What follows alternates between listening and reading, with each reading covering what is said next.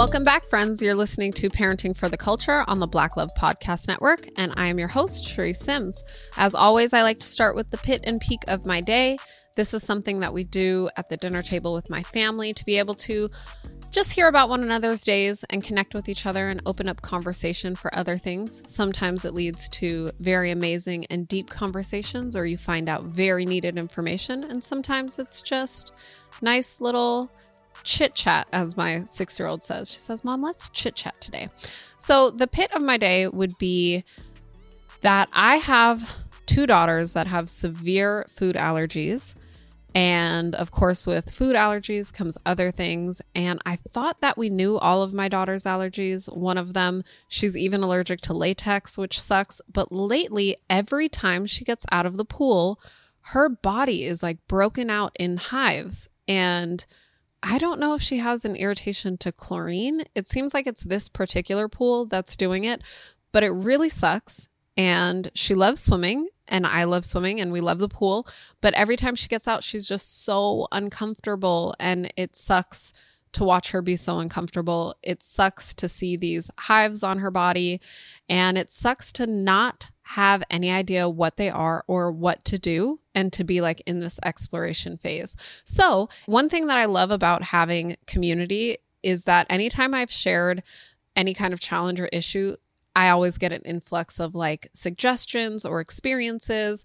Um, and somewhere I find my answer. So if you are someone that has had this kind of issue where you go swimming and you break out in hives, go ahead and comment in the comment section of the of the podcast. I love to read them and like let me know what you think it is or what can help, and it'll be there for other people to see and learn from as well. Uh, so that's the pit of my day. The peak of my day is that there is this man at the swim center. I told y'all it's summertime, so we spend our days at the pool right now doing swim lessons. Uh, and there's this man there who came up to me and he said, Your children are so poised. I just love the way that they walk to their classes, specifically talking about uh, my number two and number three because they do class together and they walk over to class together and they're like the same height. And he was telling me how they always walk with their head up and that makes them look very regal and poised. And that just made me feel good. It always feels good to hear good things about your children. So that was the peak of my day, having strangers come up to me and compliment my children. If you ever see me on the street and we don't know each other, come up to me and compliment my children. We'll, we'll, we'll be new besties. So today I want to talk to you guys about slow to warm children. Not slow to warm as in slow to warm up, but slow to warm, as in adjusting to new environments, trying new things, getting acclimated to new places. Uh, if you have multiple children, you most likely have one of these children. I think this is sometimes one of the challenging parts of parenting or teaching is you have different children that all have different personality types. And then you have some children that have personality types very similar to yours and you kind of know exactly what to do. And then you have some children that have very different personality types um, or traits or characteristics. And so it becomes more challenging because you're kind of like, what's wrong with them?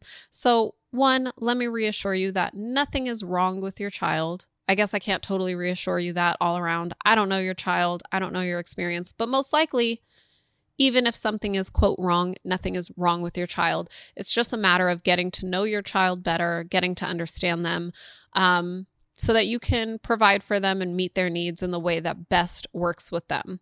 So, the reason I wanted to talk about this today is because I'm actually experiencing this right now with our swim classes.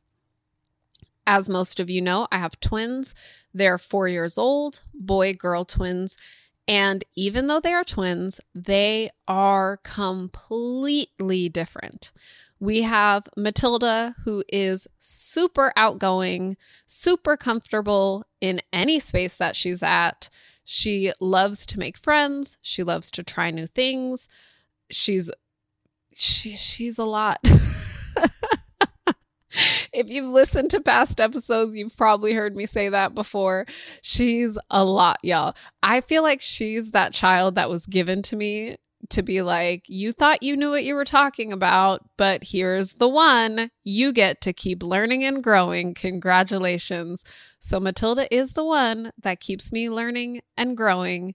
And literally every day, y'all, I say to myself, I'm like, thank God I'm her mama because I think if she had another mama, she might be whooped every day. But thank God this girl is mine and I get to love her and keep her safe and take care of her. So, anyways, there's Matilda. And then we have Daniel, who is the total opposite of Matilda, right? Matilda will walk into walk onto a playground and want to play with all the children there. Daniel will walk onto a playground and want to play by himself. Daniel will walk into a classroom and he's that child that kind of will hold on to your leg or hide behind your leg and a lot of times especially when we were growing up we call this child shy right? But they're not always, I don't know that shy is the accurate word. Usually it just, they need more time to adjust. They need more time to feel safe, to feel comfortable.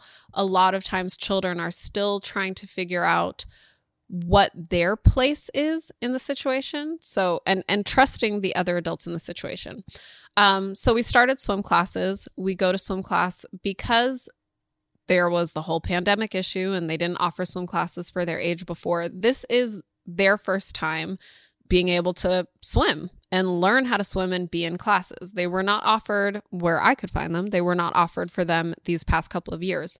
I think on day one, we expected that the parents were going to be in the water with the children. So that's what we planned for. I got my suit, got in with the children. It was great. We had a great time. Both the twins got in the water, both the twins tried things.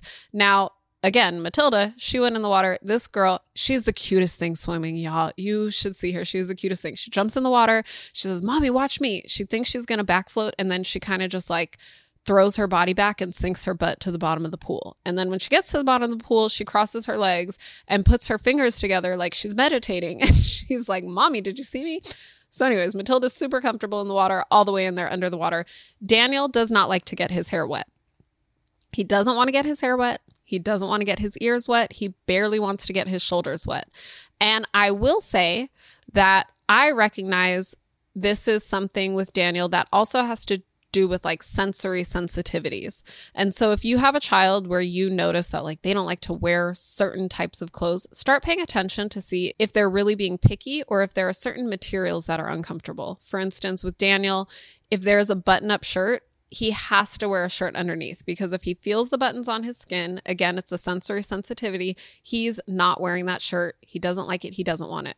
So there's something about the water that kind of irritates his ears. He doesn't like it on his hair, which when I think about it, I get. I'm like, water moves, right? It's not an instant. You don't just get in and change from like dry to wet like it moves across your body slowly and whenever it goes in your ears it like goes through the crevices and kind of tickles you and tingles. And so, if you have sensitivities to sensory issues, that little tingle is going to feel a lot different for you than it would for somebody else. Um, so, anyways, Daniel is slow to warm. He is not going to jump right in the water. And like I said, the first class I got in with him. The second class, they told us, you guys don't need to get in. So I, tr- I tried. Y'all, I tried not to get in on the second class, and Daniel was like, Nope, if you don't go, I'm not going. Now, so this is kind of why I want to talk about it because I feel like I always experience things from the realm of what I was taught, you know, just as a person growing up in the 90s versus what I was taught as an educator. And there's always kind of this internal battle. So there's this feeling of like, my kid won't get in the water without me. And there's this feeling of like, sir, you are four years old. You're going to be okay. I'm right at the side of the pool. I'm watching you. The pool is two feet deep. Like, you're not going to drown. You're not going to die. You'll be all right. Get in the water. Then there's also the part of me that's like, I paid for this class. like, you better get in the water, son, because I paid for this class. And when I think about those thoughts, then the educator in me kicks in and is like, Charisse, that's really invalidating. Like he's uncomfortable in the water. You might be comfortable and it might be real easy for you to say, just get in the water, you're fine. But for him, I don't know if you all have listened to past episodes, we've kind of talked about the brain versus the body. And so for him, it doesn't feel safe. Like I can look at the water and logically say, it's two feet tall, you're fine, you'll be okay. For him, he's like, nah, that's water. like you can't breathe in water. I don't care how tall you tell me it is. If I fall over, I might die. Like that's actually a valid concern when I think about it, you know? And I'm over here like, just get in the water. You're fine. Nah, if I felt like there was potential that I could die, I don't want someone telling me I'll You're fine. I'll be right here watching you die. like, that's not what I want to hear. So, a little bit of what I want to talk to you about today is like, how do we deal with these slow to warm children? Because it can be irritating. We can just jump to all of the logic and we can just jump to, you're fine. You can do this. You're however many years old. You should do this. I'm going to kind of walk you through my own thoughts and my own brain process so that we can start to build more compassion for our children. And we can start to really understand that all of our children are different. They are different in the way that they learn and they're different in the rates that they develop. So I find a lot of times we might be getting ready to put our child in preschool or in a swim class. And we say, okay, you're three years old, you should be ready. For a lot of three year olds, they will be ready. They've spent time at home. They love you. They feel safe and secure in the world. They've had enough adults in their life that they trust adults. A lot of this is foundational, right? So, this is also something we want to think about anytime we're putting our child in something new. So, anyways, there are several children that by three, four years old, they will be fine. You can drop them off at school. They're going to go into the classroom. They're going to make friends. They're going to go into their swim class and be fine. Maybe they're going to be timid and, you know, not fully trusting for the first few minutes, and then they're going to get it. And a lot of times we also hold on to that expectation. Again, we're talking about expectations versus reality. So we expect that we're just going to put them in, they're going to be fine after a few minutes, and we're going to move on with life, right? They're going to learn, they're going to learn how to swim, they're going to learn their ABCs, whatever it is. But that is a developmental expectation.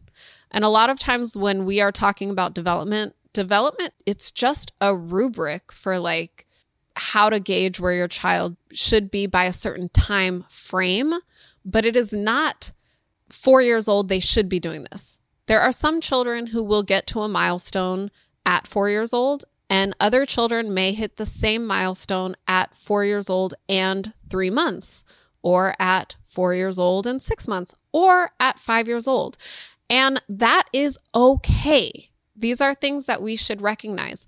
But back to talking about a slow to warm child, usually you can see if you have a slow to warm child very early on.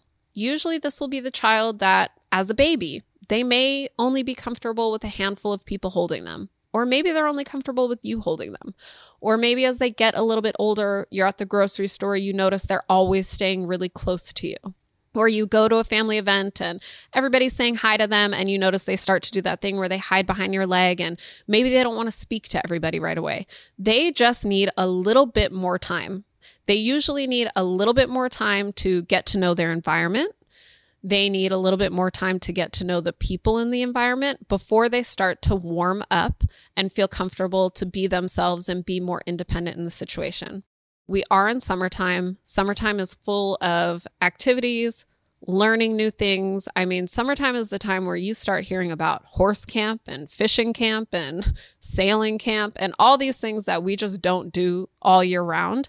And because they're available during summer, we as parents usually get really excited. We're like, yay, my child's going to get so much enrichment this summer. They're going to be a sailor who knows how to surf and swim through the water and ride horseback over to the lake to do some fishing. That's what we're doing this summer.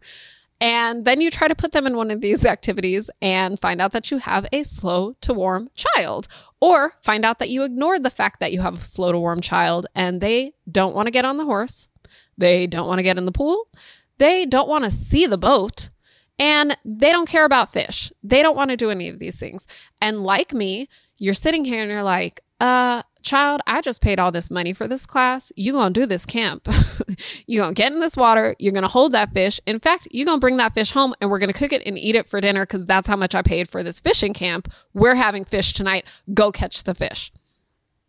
Rather than doing that and ruining your summer, ruining their experiences, maybe traumatizing them so that they never want to fish and gain these skills and this enrichment that you're trying to provide for them.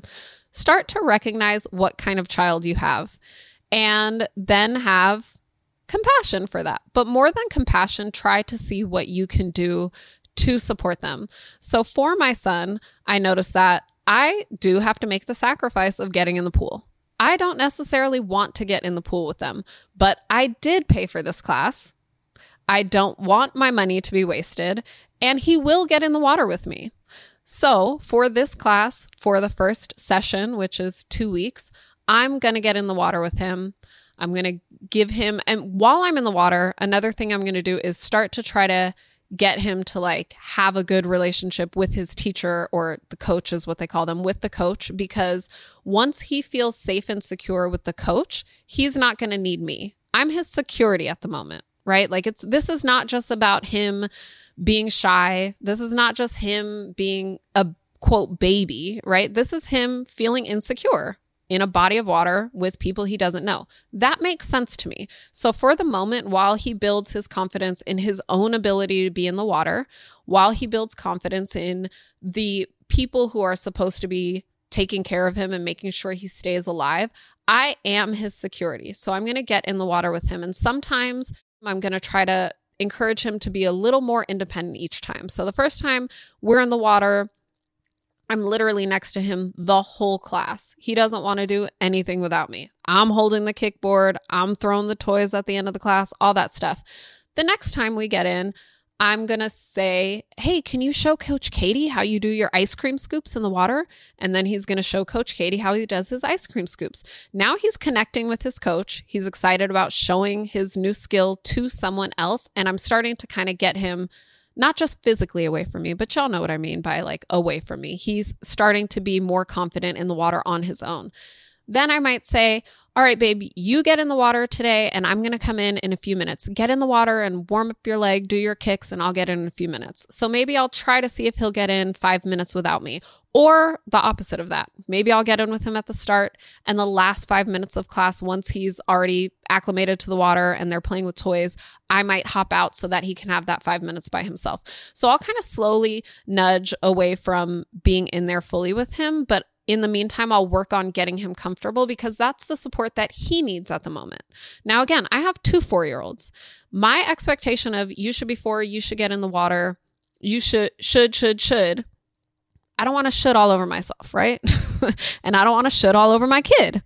And one four year old is able to do all those things and is comfortable doing all those things. The other four year old is not. And for me, one of my things is like, well, what as a parent, one of the questions I ask myself is like, what is my goal? Last week we talked about family values. Well, what are, what are my values as a parent for my children, right? One of my values is I want to support their development. I want to be able to support them where they are with what they need. And to be able to do that, I have to recognize where they are and what they need. So if he needs the extra support, I can't ignore that and just say, but you should, and then not give him the support that he needs, even if that's a little bit frustrating for me because I don't want to have to give that extra support. But that's where we might talk about conscious parenting. Like the problem is not that he needs extra support. The problem might be that I didn't want to give it. I didn't want to get in the water with him. This is how I sometimes operate as a conscious parent. I have to look at myself and t- like ask myself, what are these things that I'm telling myself? Why do I feel like he should be in the water right now? I feel like he should be in the water because he's a certain age. That's not actually a factual thing, right? I feel like he should be in the water because I paid for it. That's not a good reason for me to not support his development. What his development is telling me is I need more security. I need more support. I need a little more time. Time is also something we've talked about in previous episodes. Time is a huge thing.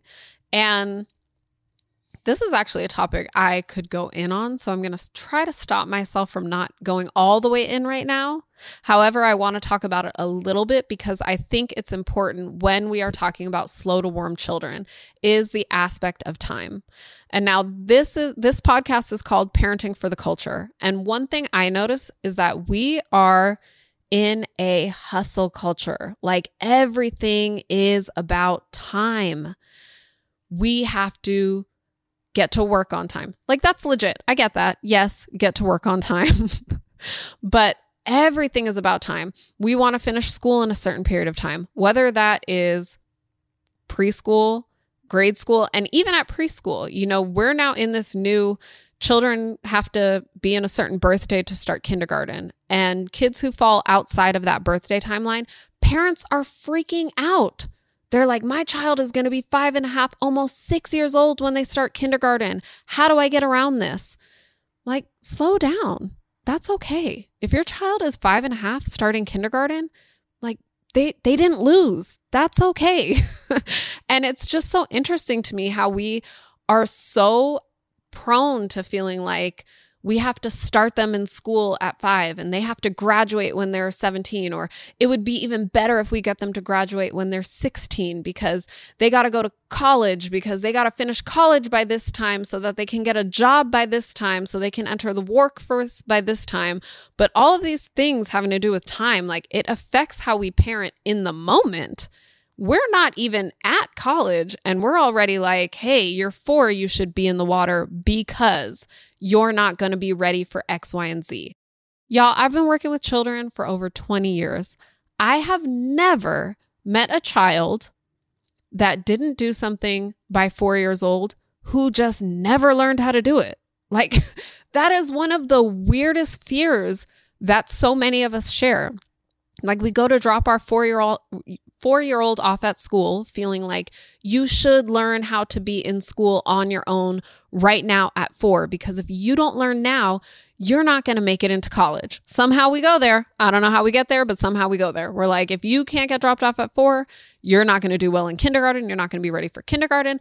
And then you're not going to be ready for high school. And then you're going to fail and you're not going to go to college and you're not going to get a job. You're going to be living with me on my couch.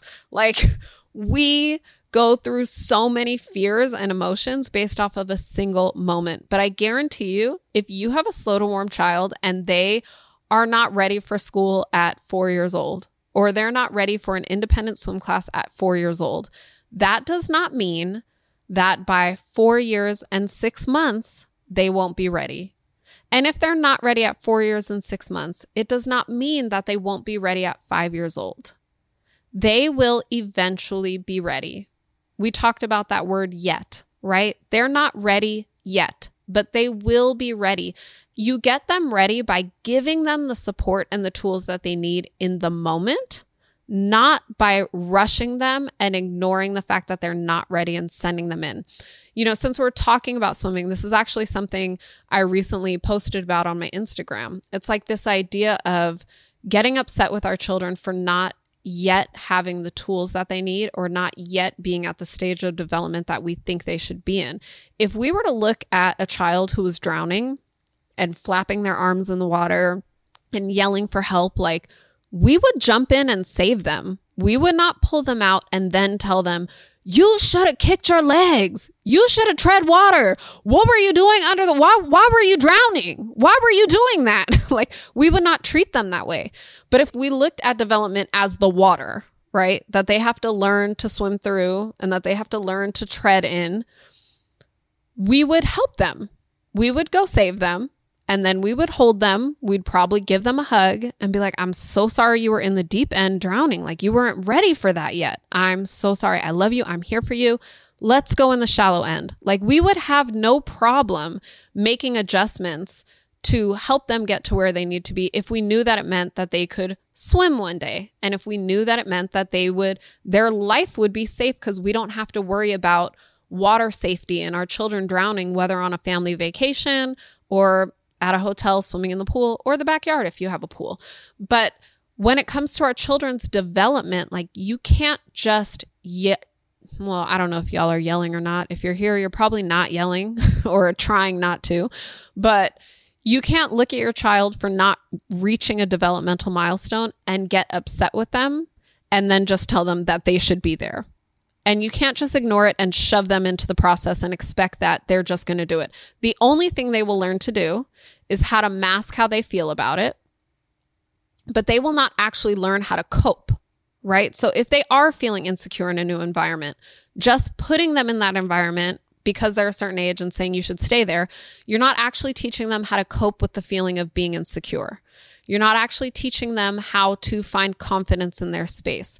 And sometimes teaching them how to cope, teaching them how to find confidence, teaching them essentially how to swim in these new places, it requires that you take the time to show them how to blow bubbles. When I was first teaching swimming, I would hold up three fingers and say they were birthday candles, and I would tell children, blow out the birthday candles, and then they would blow. And then I would move the birthday candles under the water, and I would say, now blow out the birthday candles underwater, and they would blow. And that's how I got them to learn how to blow bubbles. I couldn't just say blow bubbles. Some children, sure, they could just blow bubbles. Other children would suck up the water and and choke and snort on it. So I had to literally teach them and show them how to blow bubbles. It's the same thing with our children. Sometimes we literally have to teach them and show them and hold their hand until they can hit these developmental milestones, whether that be doing a swim class on their own or walking into a preschool classroom. But I think that as a culture, we really need to get rid of this idea of like, the time is now. And if they don't get it, they're never going to get it. They're going to get it. They don't get it yet. And, you know, another example of that is my daughter, um, one of my older daughters, she's six. She's not old, but one of the older ones, I guess. she just graduated her fish class, which is in the shallow pool, and they promoted her to the barracuda class, which is in the deep pool that's 13 feet. And they promoted her because she can make it from one side of the pool to the other without stopping and putting her feet on the floor. So they're like, You're ready for barracuda. So she went into her barracuda class yesterday and my baby, oh, my baby, she's the cutest. She's so cute. So I see her swimming. She's trying to go from one end to the other. Her stroke is beautiful. Yes, I'm a mama, y'all. She looks so good. She looked like an Olympic swimmer to me. She's three thirds of the way through the pool, and I kind of see her kick getting stronger. Her arms are getting stronger, and her stroke looks amazing. But when she gets to the end of the pool, she kind of stays there and she's freezing. And I look at her and I see that she's like crying. She is so scared and she's so sad. And so I go over to her and I'm like, give me a hug. And so she gets out of the water and she's like, but I'm wet. I said, I don't care about no water, girl. Give me a hug. And I hug her and she's like, mommy, that was scary. So I realized that like her kick started looking better and her arms started looking better because she was worried she was about to drown in this 13 foot water and that she needed to get to the end of the pool. So, why am I telling this story? I'm telling this story because after her experiencing that and being really scared of the deep water, she was like, I don't want to do Barracuda anymore. I'm not ready for this. like, I want to go back to the shallow end where I know I can touch the bottom of the pool when I need to. And I know that, again, I'm not going to die. And again, think about this. Like, yes, she can swim from one side of the pool to the other. So, logically, she'll be fine in the deep end. But if you are in the deep end and you look down 13 feet to that ground, like there is no pushing off the bottom. That mess is intimidating. If I was like four feet tall and I looked down 13 feet and knew that there was no way I was going to touch that, or if I did touch it, there was no way I was pushing myself back up, like that's intimidating. And that is scary as hell to be in the middle of a pool thinking, like, I gotta get to the end before I die. Like, I feel for that and I get that. So even while I'm looking at her and her teachers are looking at her saying she's ready for something, she is not feeling ready. She's not feeling confident. So she got out and she was like, I don't want to do Barracuda again. And what I told her, and I meant it wholeheartedly, I'm like, Eden, I'm proud of you. I'm really proud of you for listening to your body. It is so important that you recognize what you're comfortable with and that you recognize what's good for you and that you don't let somebody else tell you what is comfortable or should be comfortable for you. So she got out and then she was like, you know what, mommy, I'll think about it. I'll think about Barracuda. And I was like, yeah, think about it. Oh, y'all know I have ADHD. So I almost got sidetracked, but I remember now why I was telling the story time. So she looks at me and I was, and I tell her, I'm like, babe, you have time. Like, you don't have to do Barracuda right now. You can go back to fish and do fish for a couple of weeks. And when you're ready, you can do Barracuda. And she looks at me and she's like, no, mommy, I don't have enough time. I only have till August 11th. And I was like, who told you you only have till August 11th? And she's like, that's when swimming ends. I was like, girl, that's when this session of swimming ends. But like, the pool's not going anywhere. There's fall and winter. And even if we're not here in fall, winter, and spring, like there's next summer, you have time, Eden. You're six. You don't have to swim in the 13 foot pool right now. And surely you don't have to swim in there doing 10, 20 laps a day. Like, you don't have to do that right now. You have time. And she looked at me and she's like, Oh, okay. Like, even she in this culture did not realize that she had time to gain this skill and to work on this skill. Just because the coaches said we're doing four laps nonstop, you don't have to do that. You can listen to your body. If your body says, I can do one lap right now, do one lap. And then tomorrow, try two laps or try a lap and a half and turn on your back and float. Like you can design what this looks like for you. Yes, someone else created the framework, but let them know what works for you. And, anyways, all of that to say, we get to swimming today. And she's like, Mommy, I want to try Barracuda again. And I was like, Good, go try it. And when, if you're not feeling it, you get out again. No problem. When I tell y'all she got in there, my little Olympic star got back in that water. She got back in that water. This time, her coach got in with her to give her more support and security because for her, the only thing was a mental block of like, this is so deep, it's scary. So for her, it was mental. It wasn't physical, she could do it, but she had to get through that mental thing, which a lot of times for slow to warm children or for a lot of children and even adults, it is a mental thing of like, we need to feel safe and feel secure to try the thing or do the thing or do the thing well. So her teacher got in with her and she did the whole lesson in the pool. She did several laps. This girl got so confident and secure. She was doing dives at the end. She threw a ring into the deep end to go get it. We talk a lot about validation, right? So for her, it was not a matter of me needing to convince her, me needing to force her because I paid for it. It was a matter of her needing to be validated and feeling like, okay, you get this. This is scary. I'm not crazy that this is scary. I'm not wrong. And yes, this is challenging and I'm going to try it.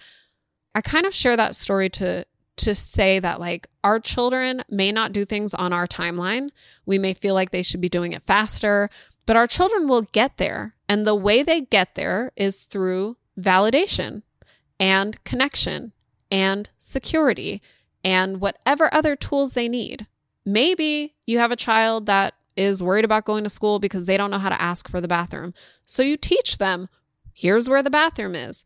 Here's your teacher that will tell you where the bathroom is.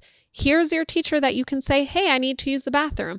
It is our job to connect with our children, and understand kind of what they're fearful about to be able to give them the tools to do it on their own. We might be holding their hand now, they might be slow to warm now, and they might be slow to warm always.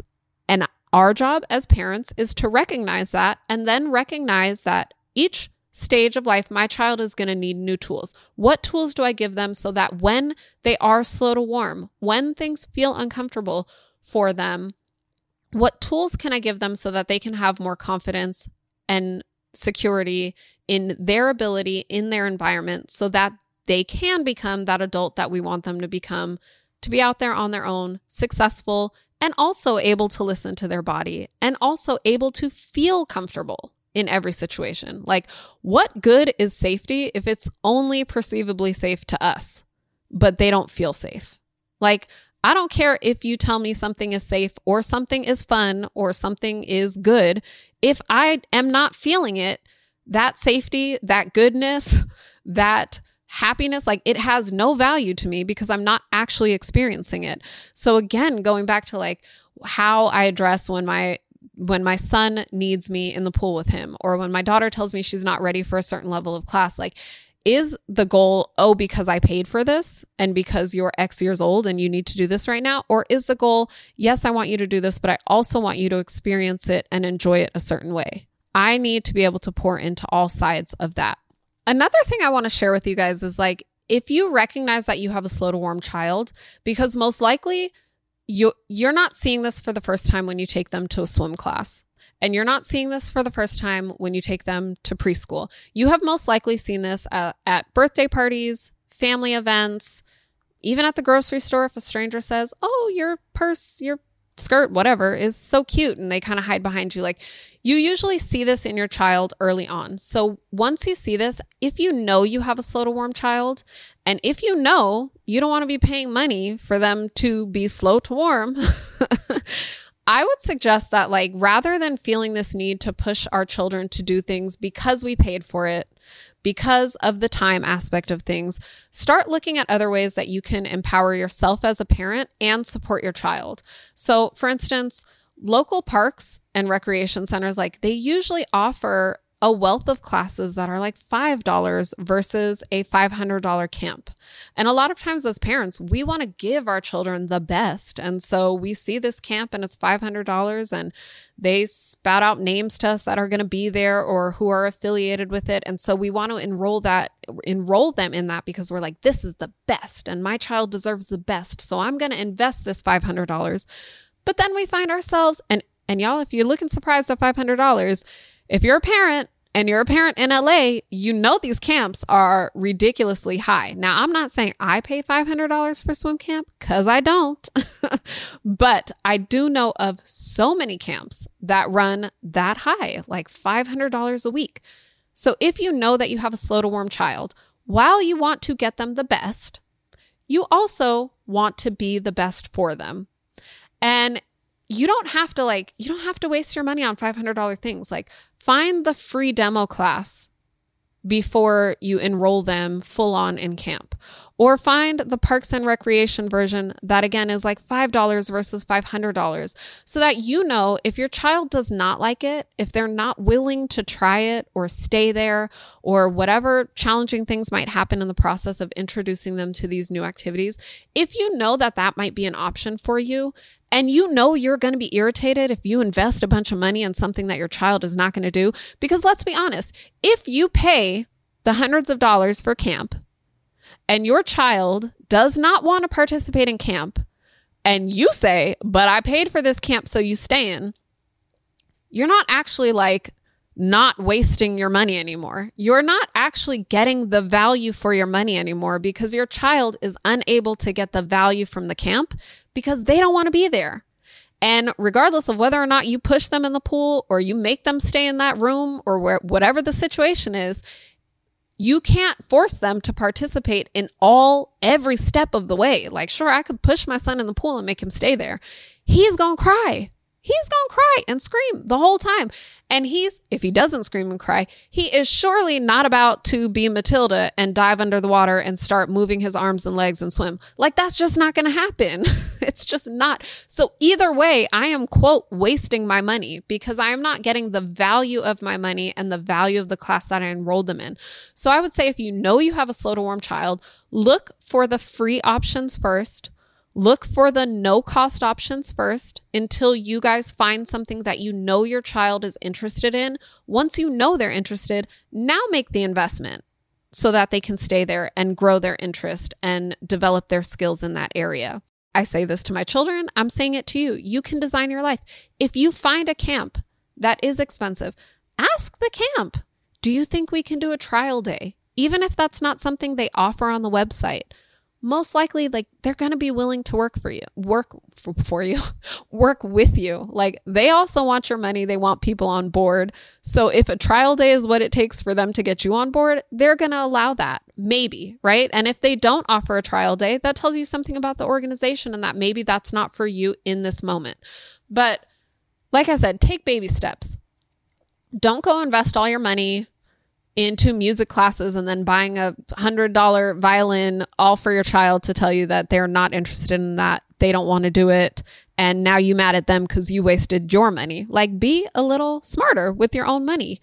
Find demo classes free options shorter sessions so that your child can get acclimated and you have time to find out what your child loves and is interested in and where you should actually invest both your time and your money all right, my friends. So your homework for this week is to find some resources in your area. Even if you don't use them, I want you to find resources in your area of low cost or free demo classes and different activities that your child can do so that you have the options to invite them and put them in these things to kind of get to know them and see what they are. And also, your homework is to share those resources. So when you find those resources, I want you to share them to your Instagram stories.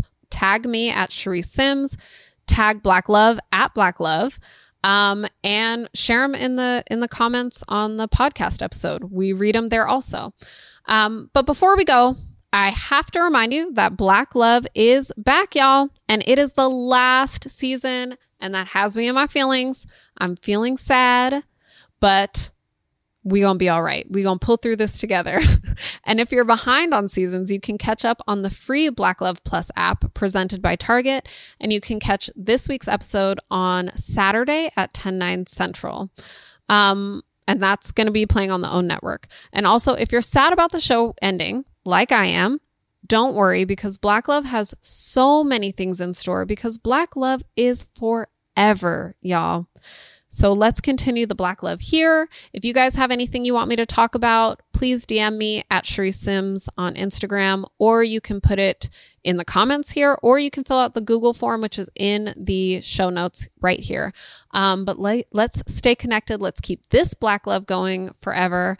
Um, and I'm gonna run. My my daughter just hopped out here. I don't know what she wants. Now she's waving at me. No, no, it's okay. Never mind. I don't need anything.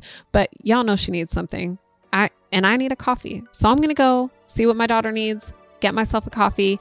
Don't forget to rate this podcast, review it, and share this podcast with your friends, with other parents, with soon to be parents. We recently did an episode on getting on the same page with parenting. That is one of the best ways, going into parenting on the same page. So if you have people that you know are about to be parents or thinking about being parents, send them this podcast. Um, do your homework, and I will see you all next week. Parenting for the Culture is executive produced by Codie and Tommy Oliver. Our senior producer is Crystal Hill. Art is by Coy Madison. Parenting for the Culture is a Black Love Podcast Network production.